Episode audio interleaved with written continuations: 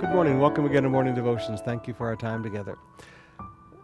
As a pastor, I spend a lot of time dealing with death, dealing with birth, sometimes on the same days. Sometimes as a pastor, my my insides feel like they're on a roller coaster. I know the joy of a brand new baby that's a miracle baby, and I see the pain of, of death in a family on the same day.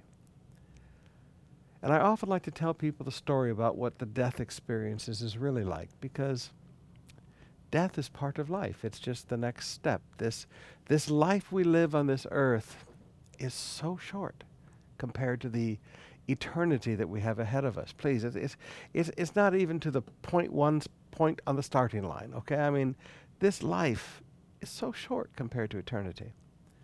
But there is a place that is prepared for you in heaven. John chapter 14, Jesus said, Let not your hearts be troubled. He'd just been talking to them about his death. He said, Let not your hearts be troubled. Believe in God, believe also in me. In my Father's house are many rooms. If it were not so, I would have told you.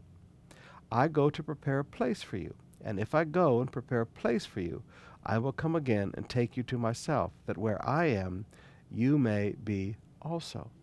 Now, the whole thing there in context is dealing with death earlier in verse 13 or chapter 13 he said lord jesus said where i'm going you can't come. And they said but we want to come. And he said but you can't come now but you'll follow later. He's teaching them one of the greatest principles of death that you can ever learn. All of our lives we've heard that when we die there's a white light and we walk down a tunnel toward this white light. Ah, forget it. I'm sorry. Lies of the devil. When you blink your eyes in death and your spirit leaves your physical body the first person you're going to look upon is Jesus. Jesus does not send an angel for you. Jesus does not send another saint for you. It's not Peter waiting at the pearly gates to decide whether we can come in or not. Jesus comes. He said, I will come again and take you to myself, that where I am, you may also be.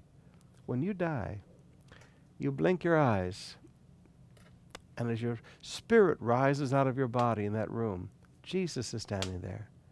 And Jesus takes you by the hand and he leads you through the heavenly realms into the gates of heaven. He takes you home to a place that's prepared for you. So, my friends, don't, don't ever fear death. Death is just a, a transition in life. And death is pretty cool.